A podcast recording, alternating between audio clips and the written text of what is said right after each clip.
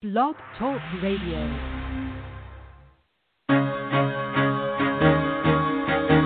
Carol the Coach. Sex, love, and relationships. We talk about it here. Carol the Coach.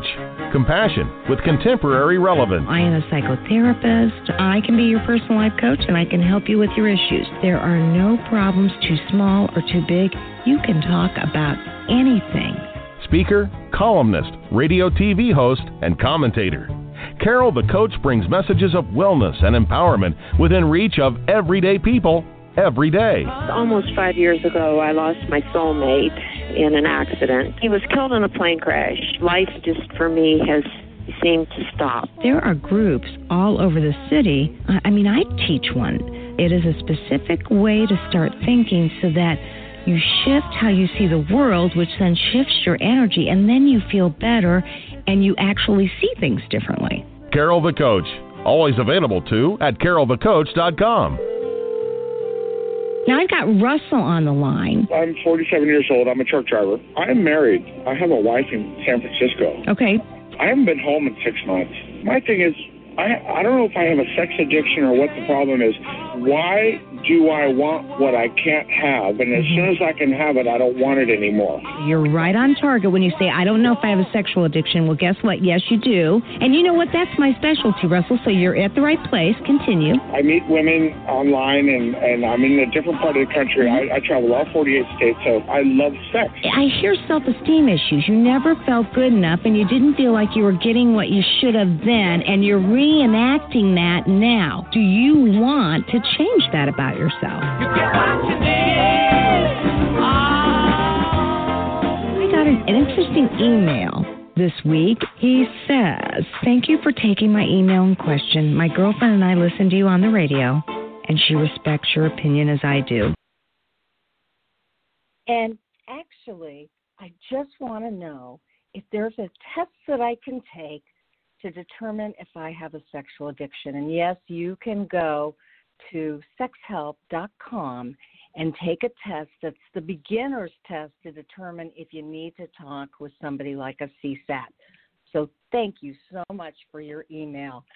And I got to tell you, I have a man by the name of Joe on the line, and Joe was looking at my group work for men in sexual recovery, and he had some questions. And Joe, I want to welcome you to Sex Help with Carol the Coach.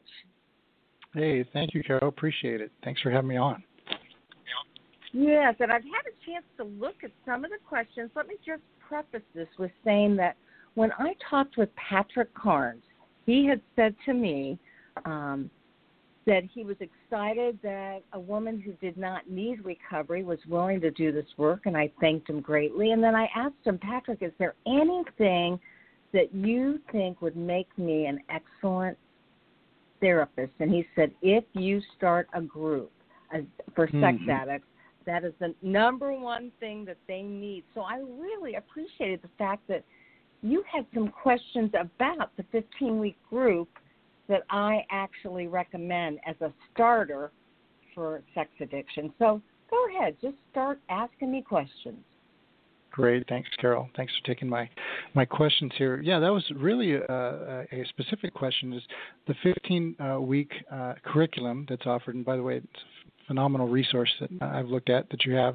Um, I was curious if Thank this you. is best for. Thank you. You're welcome. If this is best for uh, a beginners type of a group or a more advanced type of a group. In other words, are these the um, uh, folks that have just started their recovery or have been in recovery for for quite some time?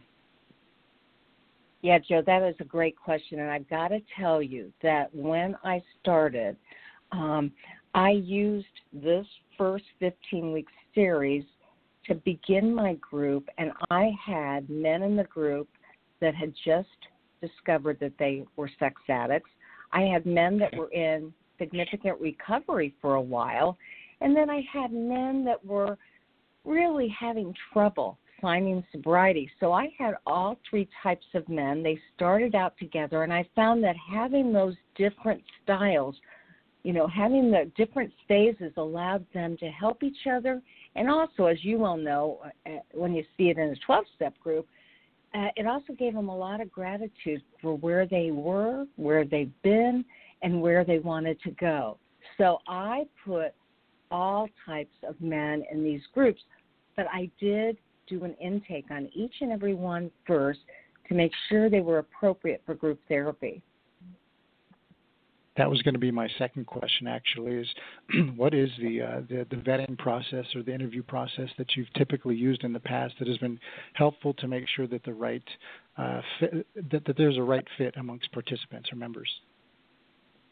Yeah, well, I always I've run over 2,000 groups in general, and I've always made sure that I didn't have um, more than one or two people in my groups that had personality disorders. You know, if they were if they were narcissistic or histrionic or had some borderline features, I really kept that to a minimum because I wanted this group to be able to connect. It is in the connection that they create the antidote of uh, recovery. And so I really wanted to make sure that they were relatively healthy from an Axis 2 standpoint.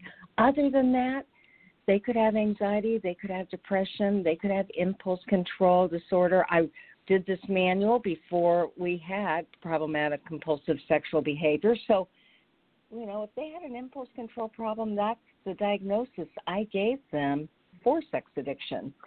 So that's what I would right. do. And I don't know if I was clear in the manual, but this group process is 15 weeks, and then we take a two week break, and then we do another 15 weeks based on what okay. the needs are in the group.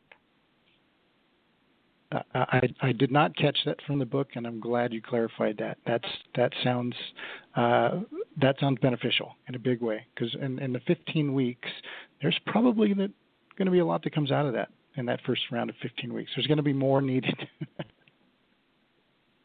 well, absolutely, and I've got to tell you, the average male in this sex addiction therapy group is in there for two and a half years.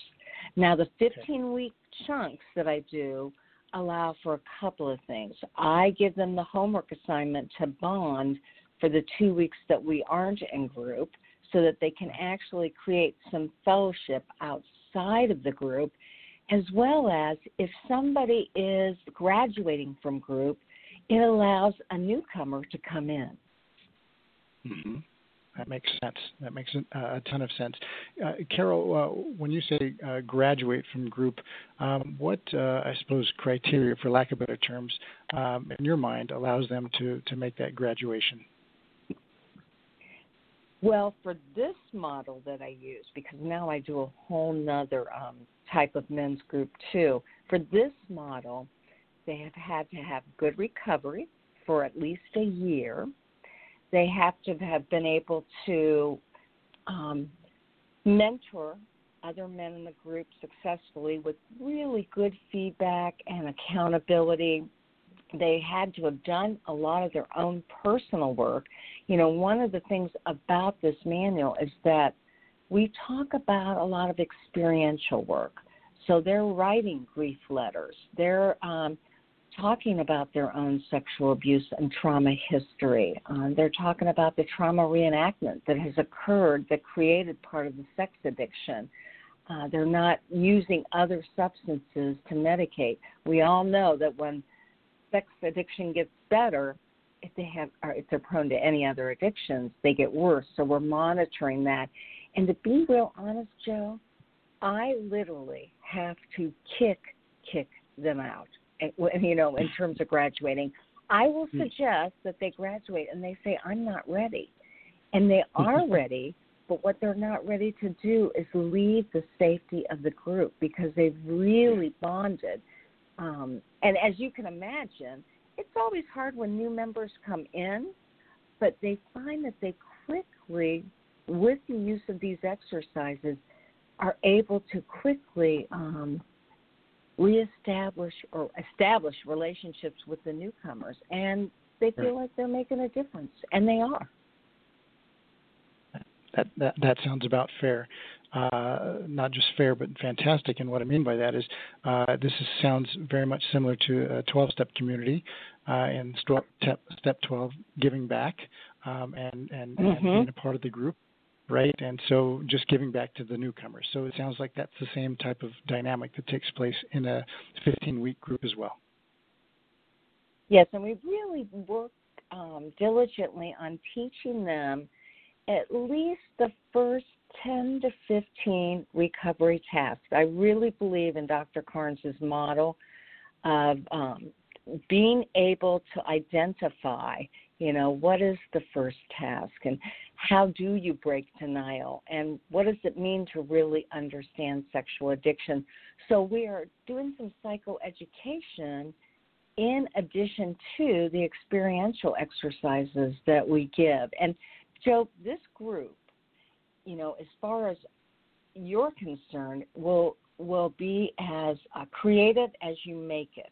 So you'll want okay. to look at some other therapy processes um, to include into the group, and really, they become the best guide. They'll say, you know, I'm so mad at my father, I need to have a funeral. And then we'll say, well, let's make that happen in group. Or, you know, the empty chair technique or being able to identify 50 things that they like about themselves. And then for the man that has the biggest difficulty with that, the group circles around him and, and helps to give him that message and he works on receiving. And that, those kind of processes are especially difficult for men. And yet, what I know to be true is men really want the opportunity to bond and to be together and create that fellowship and and they love the crosstalk and of course in a 12 step group they don't get the crosstalk they do get to do check-ins but they don't get to do the crosstalk and these guys right. do the crosstalk Right, right, right. Absolutely, absolutely. So it sounds like, Carol, it sounds like you, uh, you incorporate or you advocate uh, for the the 30 task model uh, in conjunction with the experiential 15 week process. 100%, as well as okay. I quiz them on. You know, I'll say, okay, okay now you you got to to task number six last week. Let's go over this. Tell me what the the six the first six tasks are and then we talk about the seventh and you know we know that they're not really linear but they have been right. created you know to make sense linearly other than the relationship task which i really bring in at about week number three or four i want to be assessing for their relationships too because that adds a great deal of stress both to their life and of course addicts can create a great deal of stress just coming into recovery. So I want to really help them with that relationship because you know what we know that the work they do in the group then transfers out into their home, into their families, and into their churches and whatever communities they have available to them. So I'm really always assessing for that too. Yes, absolutely. Carol, this has been so helpful. This uh, just this short time has, has helped me um, conceptualize uh, how you implement this 15-week group and um, mm-hmm. and it's sup- and supplement it with the, the uh, 30 task model. So I really appreciate your time with this. Well, and I just got to thinking, Joe. I, I appreciate you being interested, and I do believe I have a, uh, an hour and a half presentation I did for ITAP based on this manual. I'm going to see if I can't find it to you, and then email you a link so that you can access that too. Oh wow, that would be fantastic. That would be wonderful. I would so appreciate that, Carol. Absolutely. Well, thanks for checking in. And, you know, we need to let our guys know that they need to ask their therapists that are CSATs for sex addiction um, therapy groups because, as Patrick Carnes said, it's the number one way we can really create a rich therapeutic environment for the men and the women that we work with. So thanks right. for calling, and um, I'll see if I can't find that and let you know in the next week what I found out. Thank you, Carol. Have a great evening. Take care. Hey, you too, Joe. Bye bye. Yeah, I'm always appreciative of clinicians that want to go deeper with their work. And Joe is obviously a man who had contacted me and said, Carol, I really, really want to be able to run a 15 week group. And you heard me say the truth of the matter is that 15 weeks turns into more like 104, 140 weeks. But I promise you, what I know to be true is that there is nothing like group therapy to help a man or a woman work through um, the needed growth that will take their life to the next level. So I'm always happy to do that. You're listening to Carol the Coach, and I am so glad to be with you. And when we come back, hopefully we'll have Mike on the line, and Michael Crocker is going to be talking to us about punishment and guilt. So I'll be right back.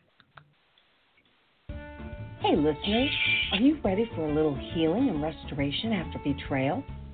Hi, I'm Carol the Coach, and we're leaving for Tuscany, Italy on July 25th through August 1st, and I would love for you to join us.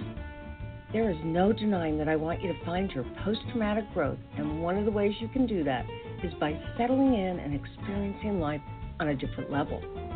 We're going to be staying in a beautiful traditional Italian farmhouse with seven bedrooms located between Florence and Siena. The farmhouse has a pool on a 625 acre winery. The tour is your opportunity to regain your life and treat yourself to adventure, nurturing, and personal growth. And I will be providing morning workshops and a free coaching session just for you. So if you're ready to reclaim your life and live the life you deserve, go to Sex Help with Carol the Coach or Street View Adventure Travel and sign up.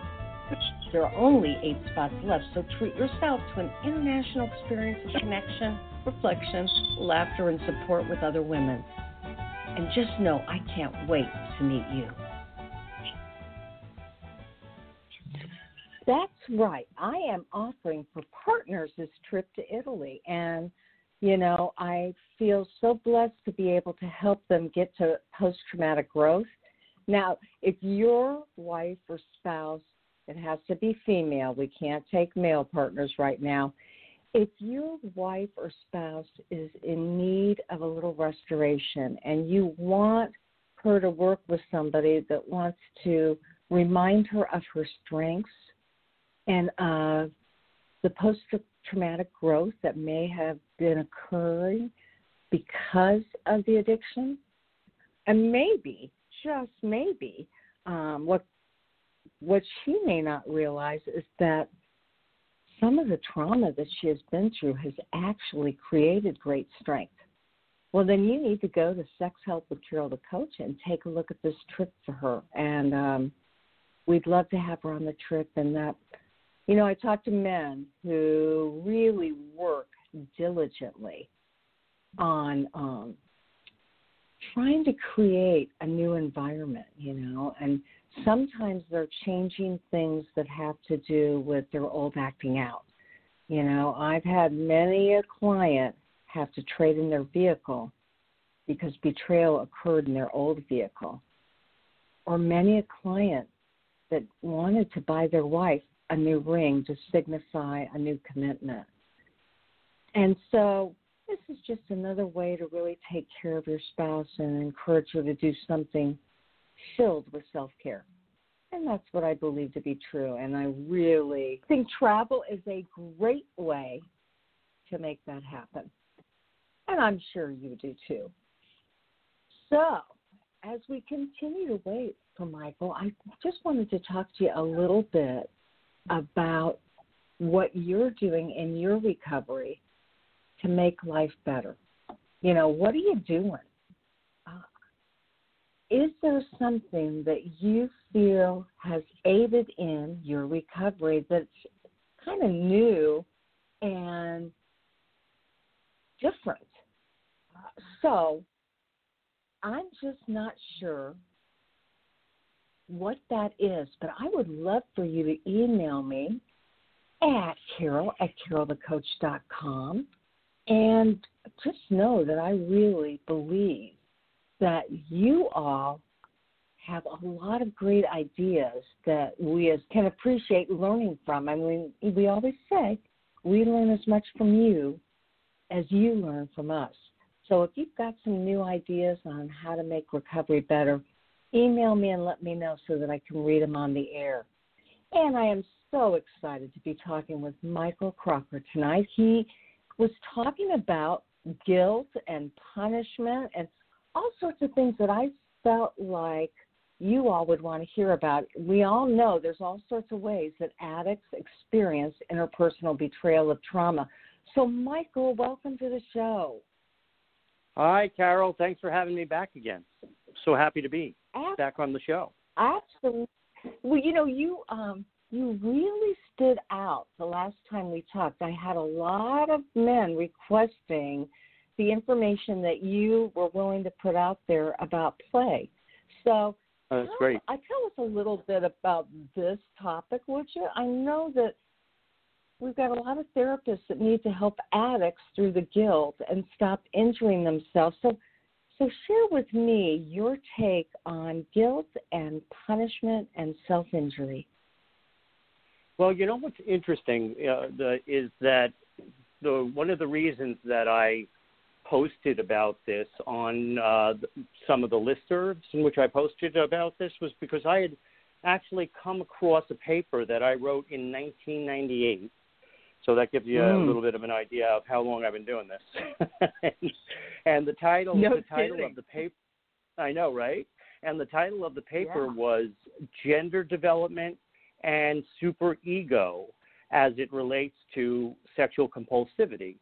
And and so I'm re I reread the paper over the weekend, and I was then so struck by reading reading what I was what I had written. What how long ago would that be? Twenty two years ago, and that yeah. my thinking has not changed. It's actually I I was on to the idea that that sexual compulsivity had like a super ego pathology to it, which is not necessarily what you always hear. Um, you don't always hear people framing it that way.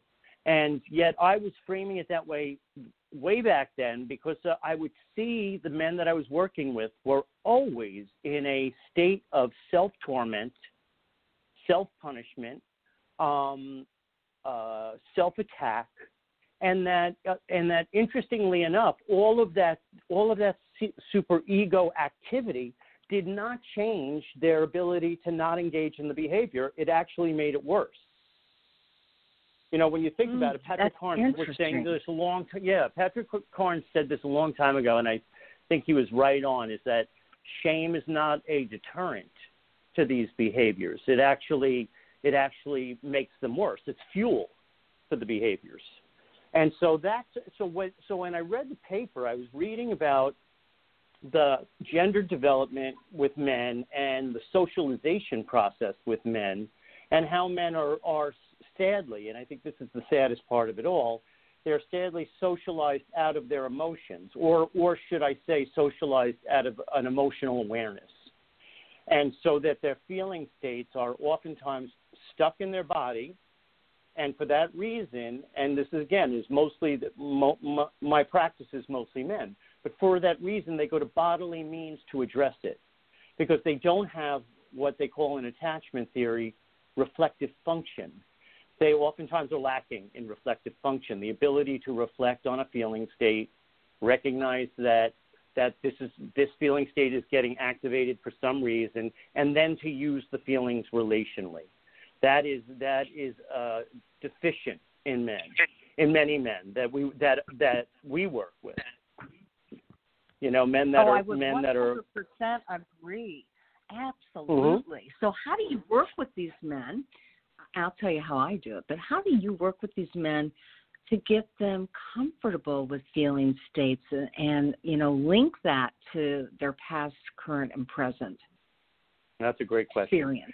Um, yeah, it's a really great question. You know, it's one of the things that that we do here at the uh, at the SAP project is that we, we do a lot of group work. In fact, on Monday night is my group night. I see a number of uh, I run a number of groups, and I would say that the group focus is actually on emotional literacy. It is on Mm. rec- first of all, there's a there's a definite psychoeducational aspect of, and we were talking about it tonight in, in our group, in where I explained to them to to these guys that they were socialized out of their feeling states. I give them the uh, uh, the example that what was his name? I think the guy's name was Levant. Actually, this guy Levant, who wrote a lot about um, male socialization, he pointed out that that actually male infants are more emotional than female infants when they're when they're first born and and Hmm. during most of infancy however this is this part is the most fascinating to me by the age of 3 to 4 there's a complete reversal their emotionality starts to decrease so so we're talking about clearly a socialization process that is going on that that is supported by peers, supported by parents, supported by teachers. In fact, a guy Pollack who wrote the book Real Boys talked about the fact he actually did videotapes of watching mothers with their toddler son versus mo- mothers with their toddler uh, daughter, and he noticed, and this is all in videotape, and I remember seeing this like on 2020 or 60 Minutes back in the day is he he noticed that when when uh, when toddler girls would be expressing a feeling state or be distressed or be upset, the parents generally reflected the feeling state back to them, mirrored it like through attunement. But but what they what they did with their toddler boys was different. They distracted them. They gave them a toy. They gave them some sort of object. So think about the setup there young young boys are set up to not actually express their feeling states, but instead they get distracted from them. Now, isn't that doesn't that sound familiar when you when we think about the men we work with that have struggled with out of control sexual behavior? Isn't that amazing? Mhm. It's Well, amazing it and heartbreaking. So much sense. Yeah, it's like a, a Yeah. maladaptive coping coping mechanism that has become adaptive. You know, I mean, Exactly. that is what they were taught. Yeah. Yep. Yep. And then there was this other theorist, this guy uh, Joseph Pleck, that he he called this, and he took it a little bit further as as toddler boys go into being being older and adolescent and so on. He talked about a male gender role strain, and he talked about how boys were put in a, into a no-win situation. So if they, they needed to conform to the role of what it meant what it meant to be a boy or eventually a man, and if they didn't, then they ran the risk of scorn and alienation from their peers, their male peer, peers. But the other the other risk they if they don't conform to it and they choose to continue to be try to be expressive and so on, they they're just they're not going to feel like they're part of something. And unfortunately, one of the things that these boys lose is they lose their their um, inner life, the inner life processing, the reflective function. They never really get to exercise that muscle, and that's devastating for our for the men in in uh, in the world because we see where this ends up going. Men commit more suicide. They commit more homicide. They tend to uh, act out more. They tend to have what, what they call in our field a manic defense. They're, they're always defending and trying to ward off feeling states rather than deal with them. And particularly, Carol, rather than deal with them relationally. And so, to your question about how do we deal with this, is, is I have, I'm actually going to go grab it here. In my office, I have a feelings wheel that I actually, when we when I first start the group, I hand out the wheel. It's on a piece of cardboard, and it and it has all the major feelings and all the different um, derivatives of those feelings. And I actually ask the guys to go around and let me know where they are right now in terms of their feeling state, because I am I'm retraining them, teaching them to figure out what they're feeling, teaching them to to be able to identify the feeling state, and then teaching them how to express it and work with it in the group It's one of the reasons why I do a lot of combined treatment, where they're both in individual and in group. Um, I find it to be much more helpful because well, we're totally retraining them. Well, and there's something about you in general. You have a a very balanced sense of role modeling feeling identification anyway. So I'm sure mm-hmm. that they really watch you and how you do it. And here you are, the epitome of I can have feelings, I can share sensitivity, and I'm in charge here. And look, you can be a strong right. man and still own your feelings. Right. Right. And and and I use myself a lot in the group. So if I'm noticing mm-hmm. that I'm feeling something that's coming up in the group, I actually will express it. And I'll and I'll talk about that. I'll talk about how sometimes you know what one of the things that's most fascinating is you'll and I bet you've seen this, is you'll have someone that is talking about something that happened to them when they were younger that that was traumatic, but they're not having any feeling states about it, but the rest of the group is. And we call that, you know, one of the things we call that is like a disavowal of the feeling state, but but other people experience it for you. And so part of what the group work is is to get that feeling back into the the the person that originally had it and see if there's you know by reflecting like oh so i'll actually point out like so interesting that you're telling this story as if you're reading from a book. And look around you. Look and see what the feeling states are around you. And so that is part of the way that i am retraining them to be able to have their feelings and then to use the feelings relationally. But it's a fascinating group phenomenon to watch that happen and it happens all the time especially early on in groups and so let me ask you, because you too, in this paper, talks a lot about Freud, and it talks about how punishment uh, is correlated with guilt and addiction. So mm-hmm. tell me a little bit about that. Well, you know what? It, it's interesting because I'm in the middle of writing a paper with with a colleague of mine, and one of the things that we're looking at is like what exactly is the superego function issue with uh, with the with the patients that we work with that struggle with out of control sexual behavior. And one of the things that my colleague was saying, my colleague Art Bauer, is he's saying that he, what how he sees it is that oftentimes when people have this type of superego pathology, the superego attack is towards themselves. I mean, sometimes we see we've seen with patients where they're dismissive of, of others and there's uh, they can be contemptuous. We've seen that, right? But um, but many many times where where this originates is, is much more about self attack.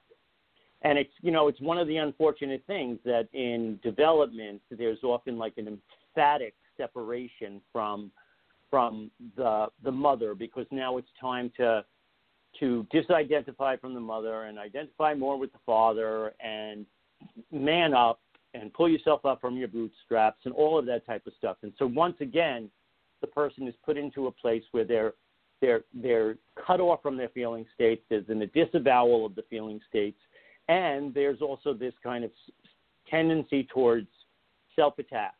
That's the so the superego is is really much more focused on attack self. And if you remember, I think I talked about this when you and I spoke once. Is that I also use shame scales, and and so this guy uh, Nathanson developed this thing called the Compass of Shame scale, and it's a it's a very basic assessment, but it what it does uh, it results in an identification of the level of shame that you experience in your life, and um, and that shame can show up as attack other, attack self, avoid, and there's another one, avoidance and escape. I think is the other one, and um, and one of the things that's so fascinating is how how, how when people take these scales, the groups of men that I work with, the men that are coming in with sexual compulsivity and sex addiction, out of control sexual behavior, their attack self scale is always is usually the highest. It's usually the highest. And so, and so so there's what, this, this what would constant... that look like, though, Michael? What would that look like? Um, that scale would look is high. And so, what are some of those behaviors? Um, and uh, I could tell you just from the group I ran tonight. I could give you examples. Okay. They, we were talking. This group was talking about the difficulty in accepting praise, and so I said, "Well, let's talk about that. What what is that about?" Oh, well, when I get praised at, at work, then I feel like I feel like uh, how how one of the guys put it. I feel like um, um, I have my imposter syndrome. Like they, if they only knew, if they only knew uh, the truth about me. And so, and so I said to him, I said, so then you, if that's the case, if you go into like imposter syndrome mode, then you can't take that praise in. You don't metabolize that praise, and then you just it stays static. You you continue to stay in this place of feeling not good about yourself. And that's what's really interesting. It's like once you get these guys talking about their feeling states and you get them talking about their shame, their Mm-hmm. relationship to shame, then you actually find out all the, the self attacking thoughts that they have. Whether it's I'm an imposter, whether or not, oh, this is never going to last, I'm, a, I'm going to screw this up eventually. I mean, that's what was interesting about even the one of the articles that I had shared um, on the list service that that this the article that was that was done by uh, Carveth. Um, he wrote the unconscious need for punishment, uh, expression or evasion of the sense of guilt. Is like they they they are so operating so operating out of shame all the time that that's what you need to get at, and you need to get at the spec- with specificity how it is that they talk to themselves about this stuff. Because if, if we don't get to the shame, if we don't detoxify the shame and we don't reduce it, they will stay in the same place. And we have to get them to put that to language. We got to get them to start tell, tell us the shame, the shame statements that you have that that are always going around in your head. You know, like like these guys don't feel generally they don't feel good about what they're doing. We had a new group member join tonight, and and this is a really great experience for him because he's only just recently started to recognize that he's out of control, that he's hurting the people around him, and that he's really hurting himself. And so he was revealing some of the, the shame statements that he has that are just pretty, it's just heartbreaking the way these guys really talk to themselves once you get it out of them. But t- oftentimes early in treatment, they're trying to hide it. They're trying to act like they're fine. You know that, that you know that that there's nothing wrong. There's like a one of the things I see with the guys that we work with is this toxic self-sufficiency. Um, I believe Mm-hmm. Pollack called it defensive autonomy, and so there's this sense of like they're not supposed to need anything or need anyone. They they should be able to take care of everything. Well, that's not that's no way to live.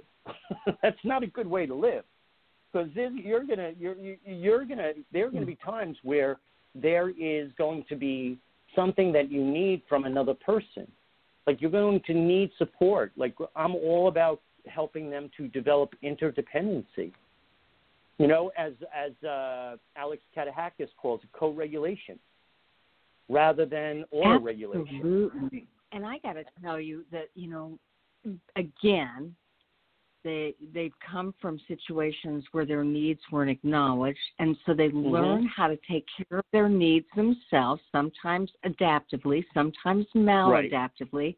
And then you just pointed out that oftentimes their attachment style is that avoidant, dismissive, where they've Yeah. got it, they can take care of it, they don't need anybody, Mhm. and interdependence let's let's just talk about that for one second. I want our listening audience to know that obviously you have independence and then you have dependence and as therapists we're always working on creating interdependence because that attachment that relational attachment is what life's all about to be able to count on somebody and be counted on That is so true. That is so true. That's like the essence of our work, right? Is like to help them to understand the issue of co-regulation and and um, interdependency, and to help them to to be able to rely on on on others. It's just like, and like you you know, one of the things that's interesting is that in the um, the research I did when I was getting my doctorate, we we used um, we did um, we we used a few different uh, methods to try to evaluate um, people with out of control behavior, and I think I might have mentioned to you that the study resulted in some clear evidence that the people with out of control uh, sexual behavior had a higher uh, tendency to to be uh, dismissive avoidant, and so. Mm-hmm and one of the things that we we also were able to correlate the out of control sexual behavior with was a history of emotional neglect. That that was one that was, Carnes, that was so high. Mm-hmm. Patrick Carnes said it best when he told us that you know sexual, physical, emotional abuse is horrible, but mm-hmm. emotional neglect is by far the toughest. Um, yes situation to regulate because it's invisible and you, nobody yes. can really see it, so they can't support you and console you and help you work through right. it, which then creates that avoidant dismissive attachment disorder. Exactly right. Exactly right. Now, can I ask you and, one other thing? Because you did a great job of letting um, our listening audience know that's one behavior that you see men that cannot receive. And yet earlier you were talking about the superego. So can you explain to our listening audience what someone is like if their superego is really activated? If that if they come from a place of their superego. Mhm. Mhm. Sure it can. You know, I think one of the things to uh, and it kind of goes hand in hand with what we were just saying is like when people have this this kind of superego pathology uh, there, there, it's almost like there's an inability to access any self compassion. And if you're compassionate, you as therapist are compassionate to them, they tend to dismiss it. They can't take it in. And so that's what you see with someone with this kind of severe, harsh superego. Back in the in like or the early, probably the 50s and the 60s, they used to call it they used to call it superego lacunae, which meant that the superego had holes in it. So rather than, than the superego helping them to kind of like create the rules of life, to kind of be their moral compass, instead there'd be harshness and then a gap, harshness and then a gap. And that's why we see with the people that we work with is that they're they're not lacking a superego. This is not a, a about a um, an impulse control id related type of disorder. It's actually a superego disorder where there's there's a gap and then there's severity and, and they beat the daylights out of themselves. So that's why we see, and Patrick Carnes pointed this out, is that we see people that engage in these behaviors, then they have a shame spiral. Then that shame spiral is so distressing to them that's where the harshness of the superego comes in. Then right back to the behavior, and that's where the gap in the superego comes in. That's why Aviel Goodman said this: the superego does not create controls for people. If anything, it, it creates their, it pushes them in the direction of dissociation, which, as we know, is part of part and parcel of sexual acting out. And so that's why, early, you know, prior to people coming into treatment, they were like trying to trying to just um, function out there, and they were trying to to continue these behaviors, but they couldn't figure out why they were doing it. And it was really because they had such harsh superegos, which which usually comes from you know the one's upbringing. Again, the issues of emotional neglect, the issues of not being able to express distress and anger in the family system so that all that anger and all that distress got self-directed instead. Rather than being able to turn to a caretaker that would be attuned they went into a place of well, i got to figure this out myself. Or they went into a place as as john bowlby would talk about it of of resignation and detachment.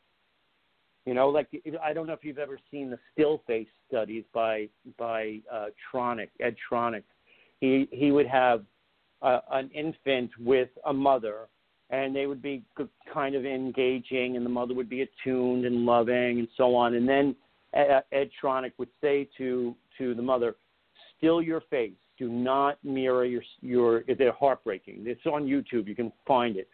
Still your face. Do not respond to your toddler." And then uh, the toddler would start to protest. They would go into screaming and pointing, trying to get the mother to to somehow engage with them. Um, and so there would be all this. Then they would go into despair, and then they would go into resignation and detachment. And I believe if we were to kind of think about our our patients, that is what happens to them, is that they didn't get the attunement. They went in. They went from protest to despair to detachment. And those are the men that we're working with. Those are the men that sit in my groups.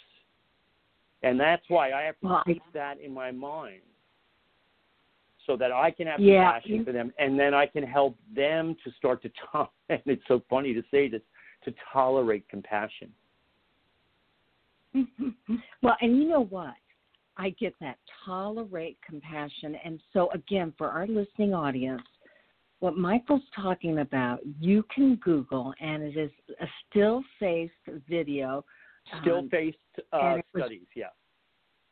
Yeah, and it was, it is the most compelling, um, I think, video about attachment that there is because literally yes. this mother just absolutely goes blank she stops yep. smiling and cooing with her baby. She stops clapping. She loses yep. all emotion, and the baby within 15 seconds begins to cry and clap its hands. And I mean, I think it's a little boy, if I'm not mistaken, but really, yeah, it is. really, it is. really wanting to, to get mom's attention. And of course, yep. she keeps that still face. I I implore all of you to to take a look at that. It's only three minutes. Right, and I actually think it would be interesting for your audience to take a look at it because it also will help them to understand, like for those for those partners out there that have uh, have a um, a husband, a spouse that has engaged in what I consider dissociative behaviors, such as sexual acting out and other behaviors as well. It gives you a, a, a different level of compassion, and you start to recognize that most of my patients were were those still were those kids that were facing a caretaker that was still faced in some form or fashion. So if you think about it, if you have a mother that a mother or father that's alcoholic or on drugs or has their own unresolved trauma, then you have a still faced caretaker that's what you're dealing with. You have had that. And for that reason, you developed these other types of coping strategies that became that were maladaptive. They may have saved people's lives for a period of time, but the solution becomes the problem, right? So it's an initial solution. That's what attachment theorists say all the time. Is it's an initial solution to the issue of feeling um, lost, but then it becomes a problem because it's not a long term solution. And so let me just ask you, because obviously you're writing this paper, and um, I was unclear as I read this interesting article that you gave to all of us. Um, I was unclear as to what the hypothesis was about punishment, guilt, and addiction was yes, the I'll tell um, you. yeah really what it is is that and this is what was fascinating to me in reading in reading these other papers that I came across after I found my own paper from 22 years ago was that one of the things that that has struck me with the couples that I work with and the men that I work with is that after a discovery and then hopefully a disclosure, and then that whole process. I see that the men go into a place of subjugation and uh, on some level, some uh, a level of being almost submissive in many ways, and that, and mm-hmm. then I, you know, and that's always struck me, and I've always tried to figure out how to work with that because part of the reason why so many men will turn to sexual acting out is because they have resentment and they have um, they feel entitled and they, they and they don't have the emotional vocabulary to deal with what they're feeling, and so they instead will self-medicate and they'll they'll engage in these destructive behaviors. When I read this article that that was about the whole idea of of the unconscious need for punishment, I thought, well, this is fascinating. What this guy is saying is that it actually the the being in a place of being punished and then subjugating yourself and and and being submissive is actually not the the the the answer and surely not the long term solution and that it's a way to defend against feeling guilt and feeling regret. And so rather so it's actually a way by engaging in this kind of almost sadomasochistic dynamic they they are not letting themselves feel that they actually hurt their partner. And so so to get them out of that that subjugating place and instead get them into an emotionally literate place is where we want to get these clients. It's where we want to move them. It's it's it's how you want to move them along. Like I had one guy that that that was just always with his tail between his legs and and not not expressing his needs, not communicating what what he's feeling and so on. And I realized he has chosen this type of this punishment this idea of, of getting punished, getting punished, getting punished, rather than acknowledging that he hurt someone. And that that's actually harder for them to do. They'd rather be, I'll just be punished for the for the remainder of my, you know, my my marriage. It's the it's the it's the uh, it's, it's the price I have to pay for my criminal behavior. But it's actually not the long term answer. The long term oh, answer oh, yeah. is that moment, that moment when you see that one that your patient has actually recognized they've done damage. And that that is when they actually begin to break through some of that narcissistic haze and actually understand the subjectivity of their partners and others and others. They become they become much more um, relational and that's what I found so fascinating about the article was like I had been on to this, but I've never really had a way to articulate it until I read the article, and then I went back and read my my paper from 1998 again, and I said, oh, that's what I was trying to get at. I just didn't have the exact language yet because I was relatively new in the career, and um, but that's exactly what you were ahead is, of your and that time, I have Michael. seen that. What's that? You were ahead of your time and you didn't even know it. I know, but I know. It was kind of kind of gratifying.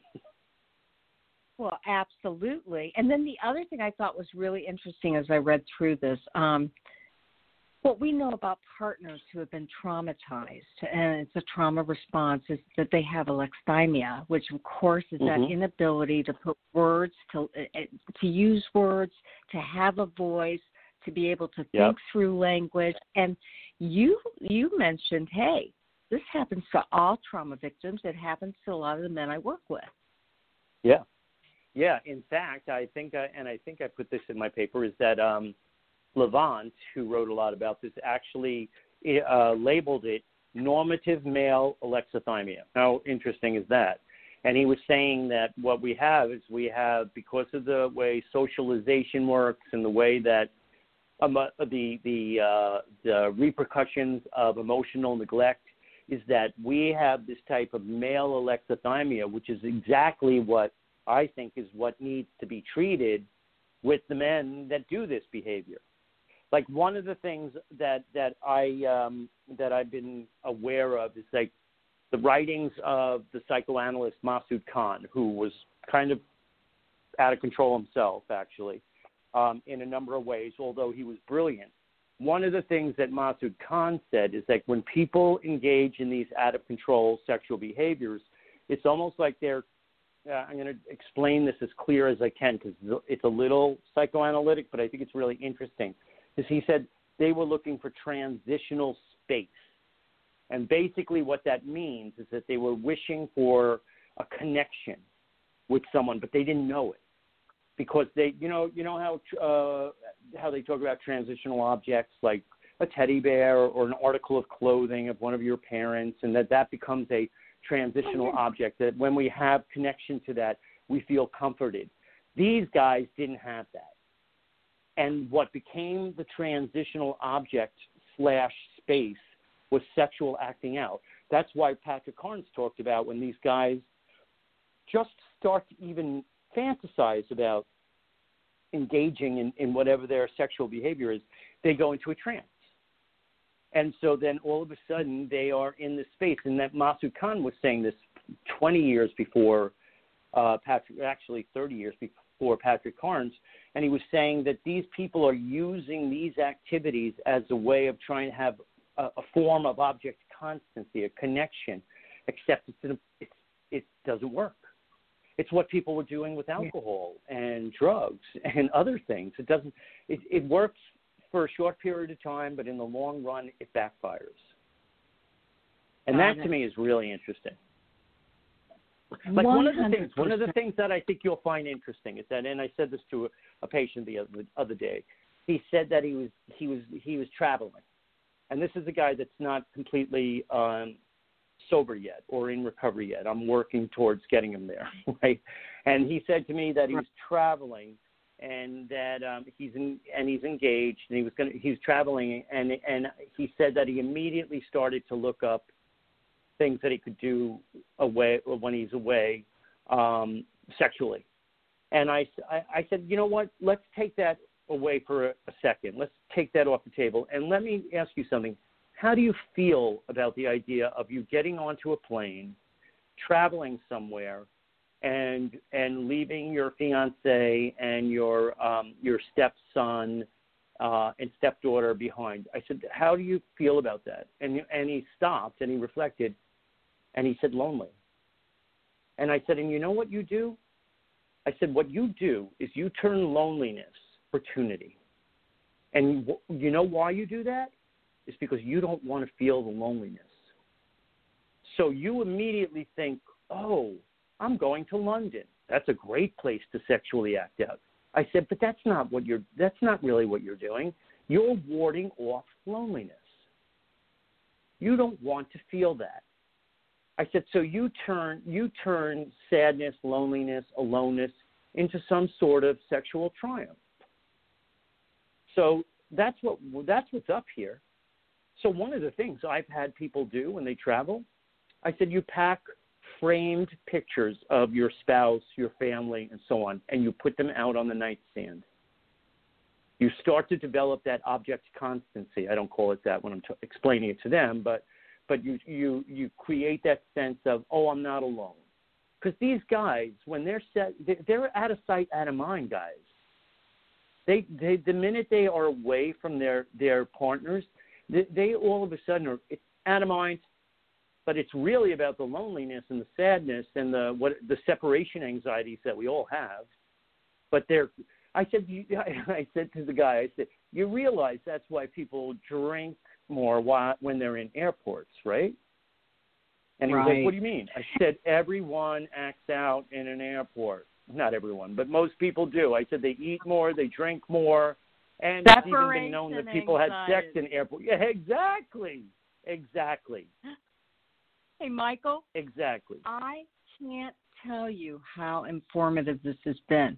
The bad news is I've got 30 more seconds, so I have to say goodbye. You have got to keep us posted on your papers that you're writing because you're a genius and we want to talk to you further. You promise? Thanks, Carol. I promise. I really appreciate it and I really appreciate your support. Like I love the fact that you contacted me and and asked me to come on again. I loved it the first time. This was great too, and let's stay in touch. Well, absolutely. And you know what? I'm probably going to get people that want a copy of the paper, so um, I'll be Got I'll it. be keeping in contact with you. That sounds good. All right, I'm you happy take to, care. I'm happy to offer that. Okay, thanks again, Carol. I know you. You're happy to oblige. I appreciate you. Thank you so much. All right. You have a good night. You too.